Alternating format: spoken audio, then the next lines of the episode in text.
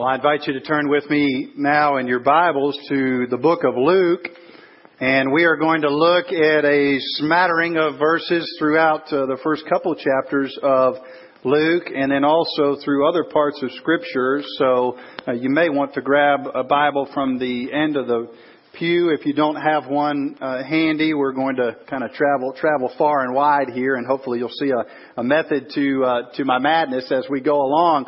But we want to start in Luke uh, chapter one, and we'll touch on verse 15, verse 35, verse 41, verse 67, and a couple of others.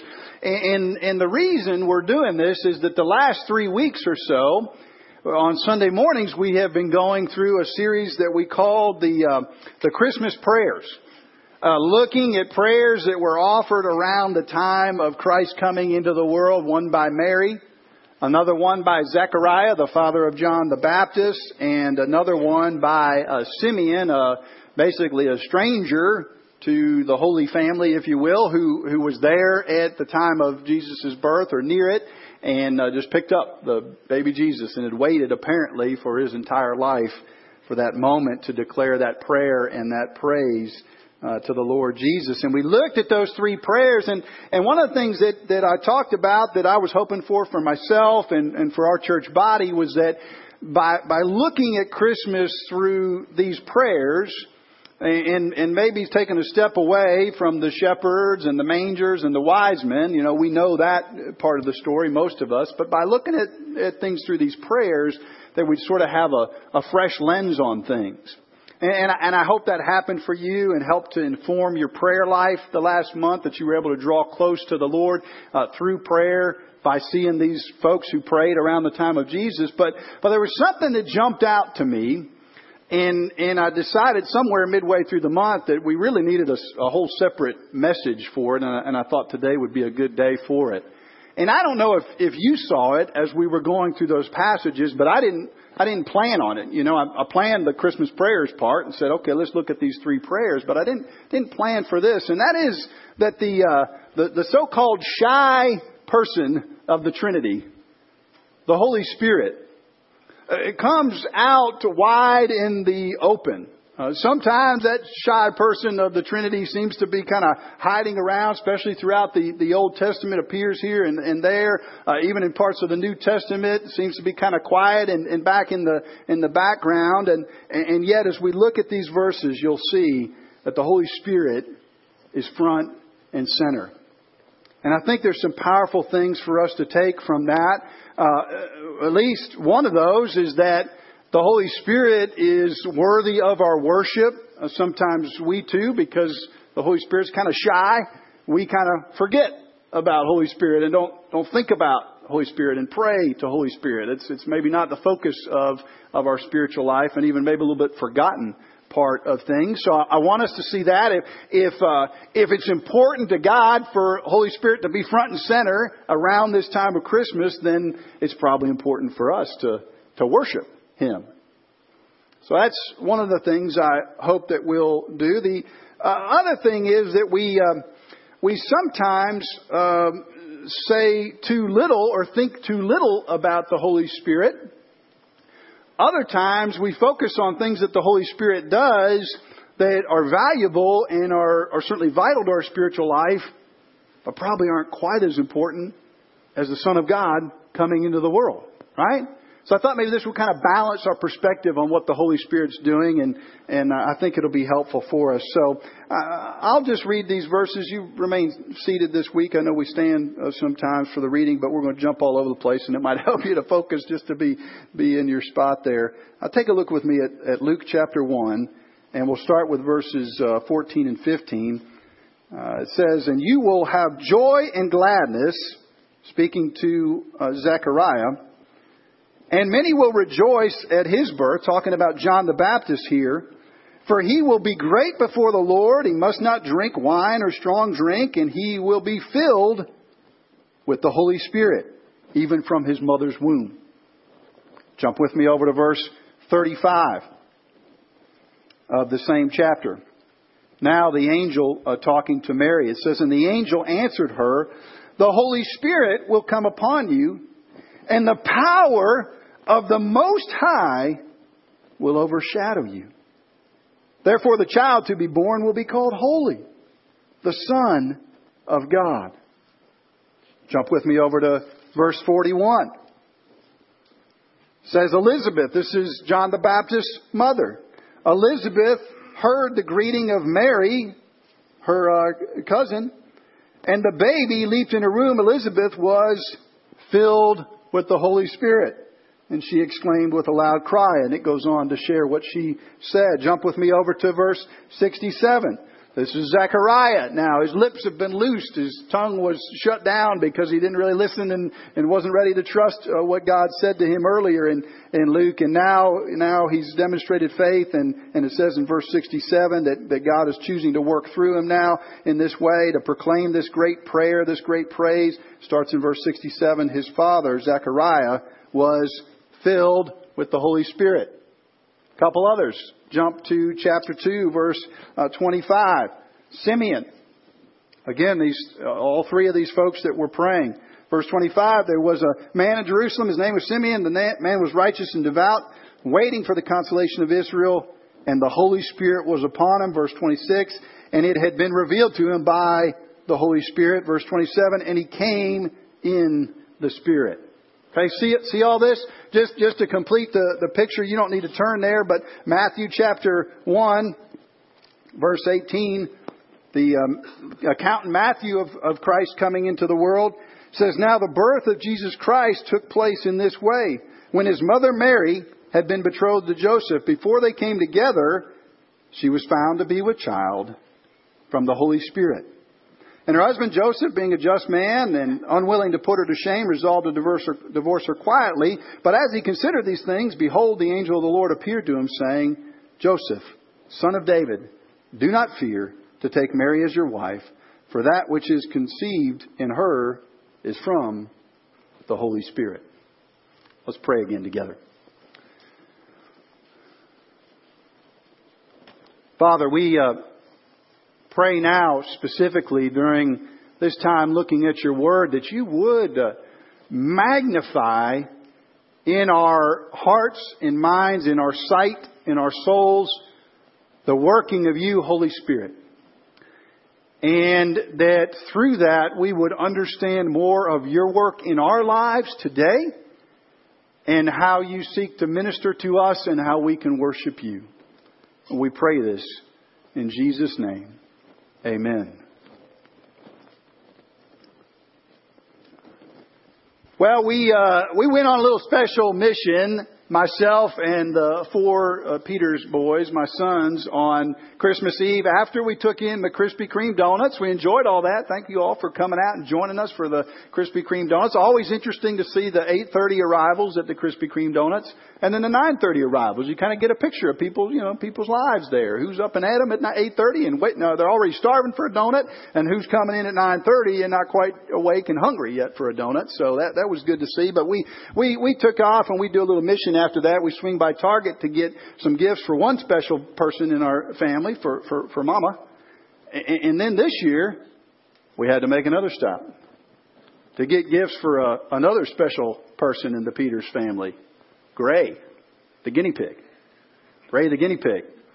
And uh, the boys kind of had a program. We went through our usual thing where they each wanted, they had each had a little amount, ten, fifteen dollars that they wanted to spend on this or that. And and I kind of I kind of eventually persuaded them. that they they had the Ritz Carlton of uh, of guinea pig cages, four levels of dream home mansion, thirty inches by 30 inches by, I don't know, 20 inches and, and, and and their little tiny cage that poor creature was trapped in for the last number of months just, you know, didn't look like anything compared to this. So I pointed the boys over. It was on sale, discount, all the way down. So their, their money combined, they could get the, the super duper cage. So we, we, we got it. We took it home and we couldn't wait till Christmas Day to put this together for little Gray, the guinea pig. And so we got it out, put it together. All these level Gray had never seen such extravagance.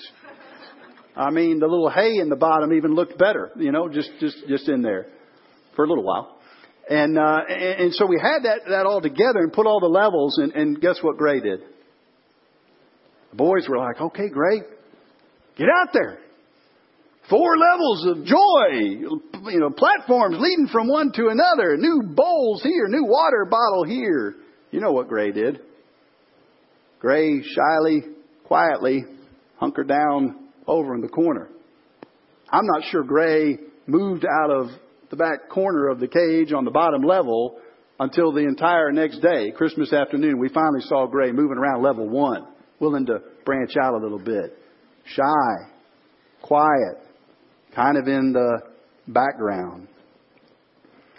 And I thought about it with the way that we can sometimes think about the Holy Spirit. In that uh, God, the Holy Spirit, is is a person of God, a triune God that we don't always talk that much about, or if we talk about, we only talk about in certain segments of our spiritual life. And the verses that we read here, you all saw it. It's not something I'm making up, right? I mean, it was right there, front and center. It's amazing how at this time of the incarnation, the Holy Spirit's all of a sudden just right out there in the open. I, am doing these things. These people are being empowered to pray through my working. They're being filled. The, even the Lord Jesus, for Him to come and be fully God, fully man, for Mary to conceive is happening by the working of the Holy Spirit. And so I wanted us to think about that today and, and just with this idea in mind that we'd be better equipped to worship the triune God, Father, Son, and Holy Spirit, because we see more of what Holy Spirit's doing at the time of the incarnation. That's my hope for us today. And, uh, and in addition to that, perhaps to get a better picture too of how the Holy Spirit can work in your life and mine to, today as well couple of things that we need to do is, is, is first off, probably get a little bit of a picture from a few different passages in Scripture of what the broad scope of the Holy Spirit's action is, and then we'll come back to these Christmas verses that we just looked at. So uh, get, get ready, get your fingers warmed up. Let's take a look at John chapter 14, and then we're going to look at John uh, 16. And I'm just going to read, you know, some some snippets from these places as, as I can. A couple of these will be longer passages, but uh, tra- track with me, read read along with me silently as I read these, and and, and think about uh, what it is we're invited to believe about the Holy Spirit, and what a privilege it is the things that the Holy Spirit does for us. Verse 15 of John 14 says, "If you love me, you will keep my commandments." And I will ask the Father, and he will give you another helper to be with you forever. Even the Spirit of truth, whom the world cannot receive because it neither sees him nor knows him. You know him, for he dwells with you and will be in you. So he's with us, he's in us, he's a helper to us. Verse 25 These things I've spoken to you while I am still with you. But the Helper, the Holy Spirit, whom the Father will send in my name, he will teach you all the, all things and bring to your remembrance all that I've said to you. Peace I leave with you, my peace I give to you. Not as the world gives do I give it to you. Let not your hearts be troubled, neither let them be afraid. How do we receive that comfort, that peace?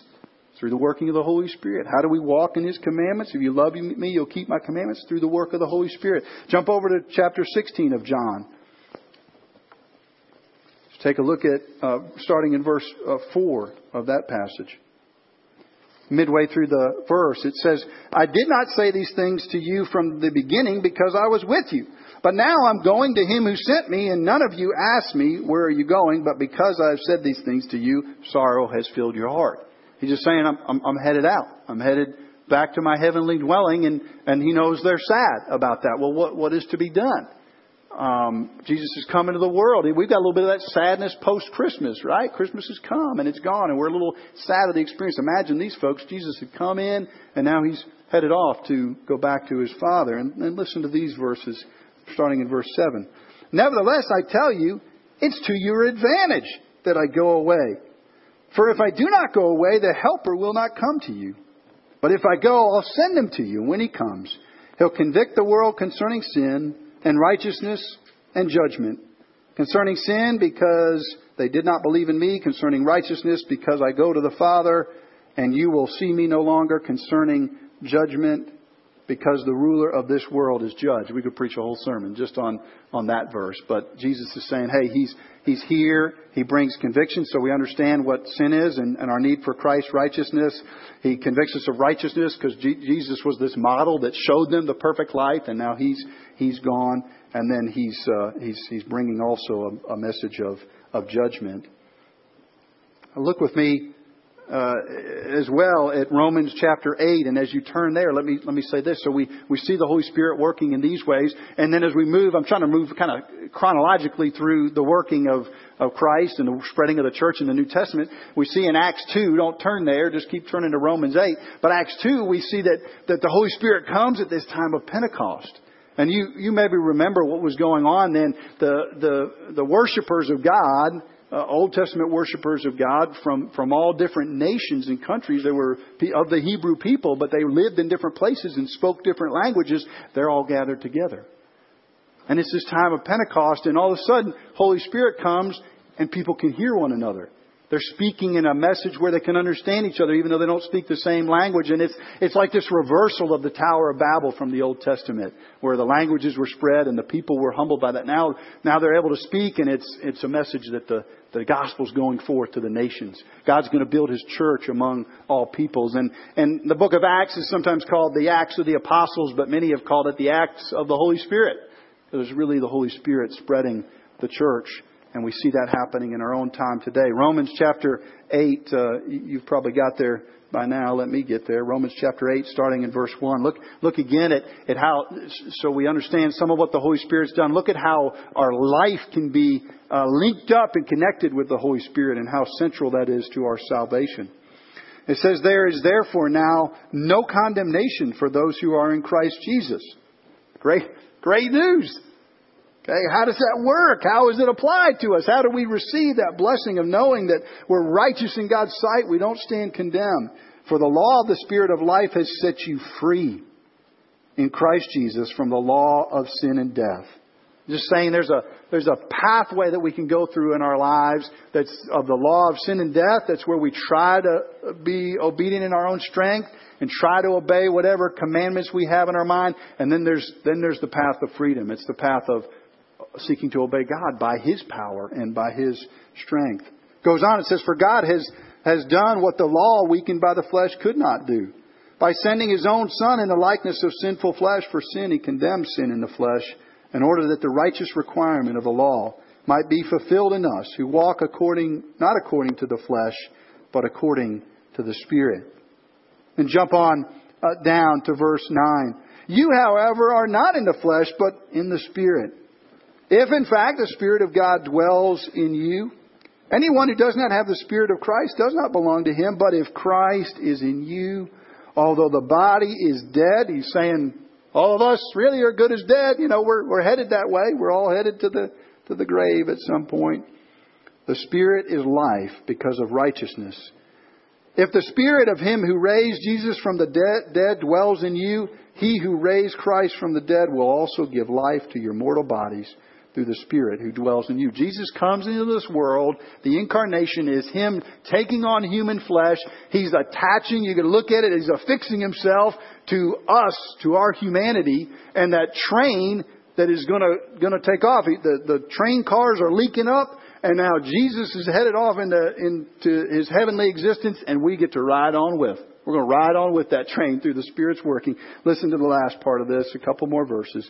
So then, brothers, we are debtors, not to the flesh, to live according to the flesh. If you live according to the flesh, you will die. But if by the Spirit you put to death the deeds of the body, you will live. For all who are led by the Spirit of God are sons of God. And you did not receive a spirit of slavery to fall back into fear, but you received a spirit of adoption as sons, by whom we cry, Abba, Father. What a privilege that through Jesus coming, the Son of God, then we can be numbered among God's children. We can be adopted into His family and know Him as Father. So you're seeing some of these uh, benefits. Uh, you know, 1 Corinthians 12, we won't turn there, talks about the gifts of the Spirit that we have, that each one of us has something that God has given us and maybe multiple abilities, capabilities that God wants us to use within the body of Christ to serve and to minister First John reminds us to test the spirits, that there's, there is true spirit and there is false spirit. We need to be discerning. Ephesians chapter uh, 4 verse 30 says, hey, we ought to be careful not to grieve the Holy Spirit. It's always interesting that that part of Scripture is talking about unity in the body of Christ and, and what we say and kind of how our words can be divisive. It's interesting right there. It says specifically, don't, don't grieve the Holy Spirit by that sort of division. And then lastly, one last verse in our survey of Scripture. You don't need to turn there, but this little tiny book called Jude, right before Revelation, right at the end of that one page, you know, one chapter book of the Bible, it reminds us that we should pray in the Holy Spirit. I thought that was interesting since we focused this last month on these Christmas prayers and having our prayer life informed by what the scriptures say that, that we're encouraged to pray in the Holy Spirit. He's the one that allows us to seek the Lord in prayer. So let's talk uh, for a moment then back about these verses. So you've got a broad context and hopefully already some things that we can apply to our lives about how, why we ought to worship Holy Spirit and how Holy Spirit is at work in each one of us. Jump back with me uh, to the book of Luke, uh, back to Luke chapter 1, uh, verse 15. Touch on just a couple of things. Interesting to me that this verse 14 and 15 that we read is about the Holy Spirit coming and the Holy Spirit's coming there not, not for Jesus yet. We're going to see that in just a moment. The Holy Spirit's coming just for the guy whose job it is to announce that Jesus is coming. That says something, doesn't it? If, if this one who's coming, John the Baptist, whose main goal is going to be to kind of announce and introduce the kingdom of God and then introduce Jesus' role in that, and, and Holy Spirit is coming for that purpose, it tells us something magnificent about, about the Holy Spirit. You know, imagine if uh, our president, uh, Barack Obama, was he, he's invested with great uh, power, great authority by our country and by us electing him as president and so forth. He, he's invested with that. Imagine if he stood up and introduced somebody else. You'd say, wow, if he's there to introduce this guy. Who's this guy? Tell me about this one. I'd like to hear about this one. There's even greater. If the president was introducing that person, this is kind of the picture we have. And it just, again, makes me think about how wonderful Christ is that the Holy Spirit comes to work in the life of this guy, John the Baptist, who's going to introduce Jesus. That's his main job. What a beautiful working. Second thing we see here, if you look at verse 35 again of Luke chapter 1, it says, The angel answered her, Holy Spirit will come upon you, and the power of the Most High will overshadow you. Two big things that are there. It says in the verse before, How will this be since I am a virgin? Number one, this stuff is miraculous. Okay? And we say, Man, I just, I don't quite get Christmas. I don't Uh, I'm not sure all of what I believe about it. It doesn't fit into my little logical grid. That's okay. That's the way it's supposed to be. Isn't it good that there are things that don't fit within our reason and understanding? That's a blessing. That's a benefit. And, and, and Jesus is able to come and, and Mary is able to conceive by the working of the Holy Spirit it tells us here that she was a virgin. She, it wasn't that it empowered the normal procedure of conception through husband and wife and a married relationship. It wasn't that. It was the Holy Spirit came and had to come because why? Because our human condition is fallen. We're broken not just in the things that we do or say, we're broken in that we're born with something uh, corrupted about us. And that's why we need Jesus. And that's why Holy Spirit had to come and uh, for Jesus to, to be conceived. And that's the first thing we see there. The second thing is even more interesting to me. This word, the power of the Most High will overshadow you. Isn't that an interesting word? It's kind of one of those words that you say, why, you know, there's maybe a, seems like there'd be a better word for them to put in the Bible for that. But they're, they're, they're using that word because it specifically ties back to things that God did all throughout the Bible. It's, it's a little bit like, let me, let me try to help you, especially you guys here. you know, uh, the, the ladies are generally a little bit better than us as we're coming into Christmas time and, and, and maybe throughout the fall. And, and maybe guys, you mentioned something you'd like to, to get. Yeah, I'd love to have a new drill. Yeah, I need, you know, something new for my car or I need, you know, this sort of upgrade for my computer or whatever. And you know what, what the ladies do? They, they grab hold of that and on Christmas morning you're, you're probably getting that thing that you mentioned because they're listening. They're attuned to that little word. Uh, most of us guys, and there's a few of you out there that are pretty good and make the rest of us look bad, but we're like, uh, December 24th, uh, did she say anything? Did I hear anything? Do I know what I'm, you know, th- this is a little bit like, like that. You gotta listen to the word and, and see how important it is. This word overshadow is one we should pay attention to because if you look back at the beginning of the Bible, the first page of your Bible, we won't turn there today, but if you were to look there, it says that the, the Spirit hovered over the waters of the deep. The Spirit overshadows the waters of the deep, it says there. Exodus 13, the people are wandering in the wilderness, and it says that God overshadows them. Remember that uh, cloud and that pillar of fire? It's overshadowing the people of God.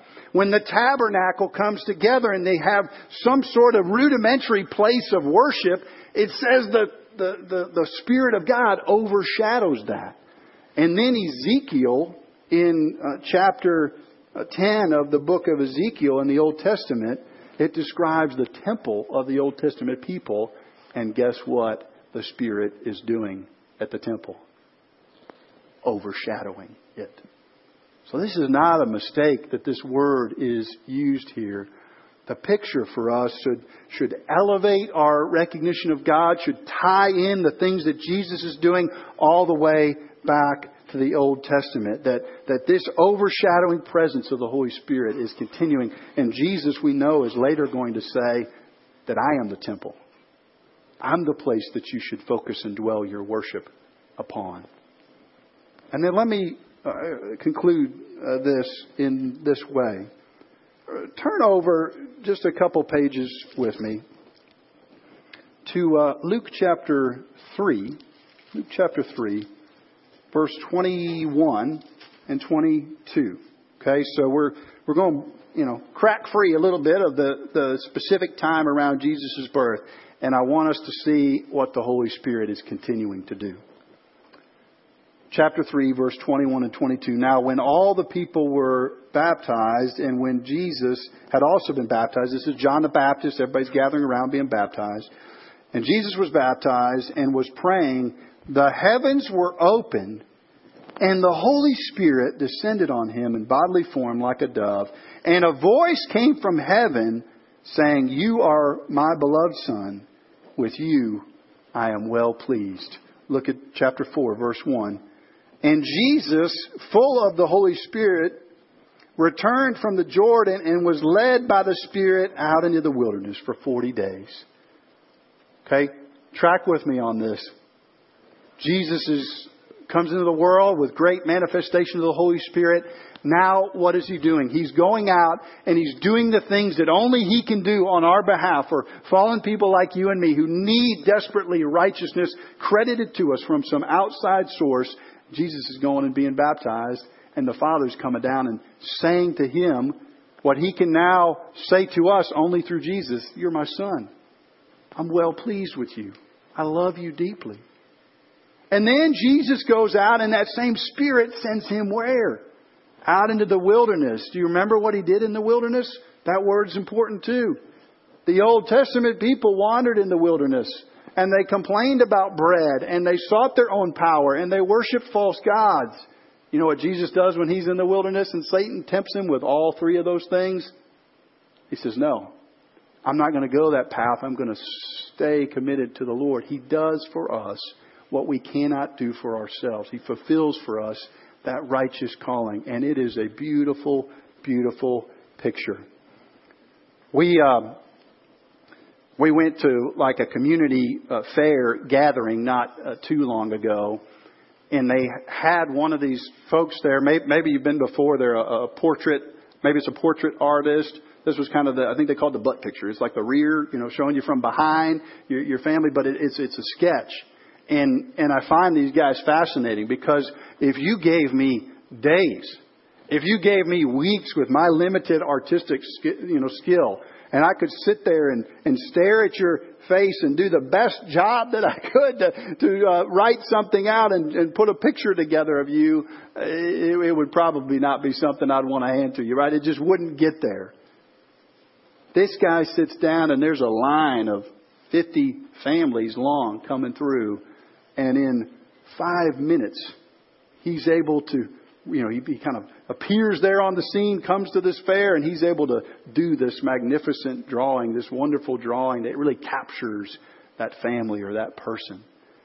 And I thought about it with the Holy Spirit kind of coming on the scene, coming out of the, the background, out of the shyness, and showing himself and doing this marvelous artwork that he does, doing this marvelous thing that he does of, uh, of enabling those who prayed around the time of Jesus of uh, empowering the work that, uh, that Jesus is going to do, and uh, even in the midst of that, of being the, the source and the power behind Jesus coming, fully God, fully man, to be our Redeemer and Rescuer.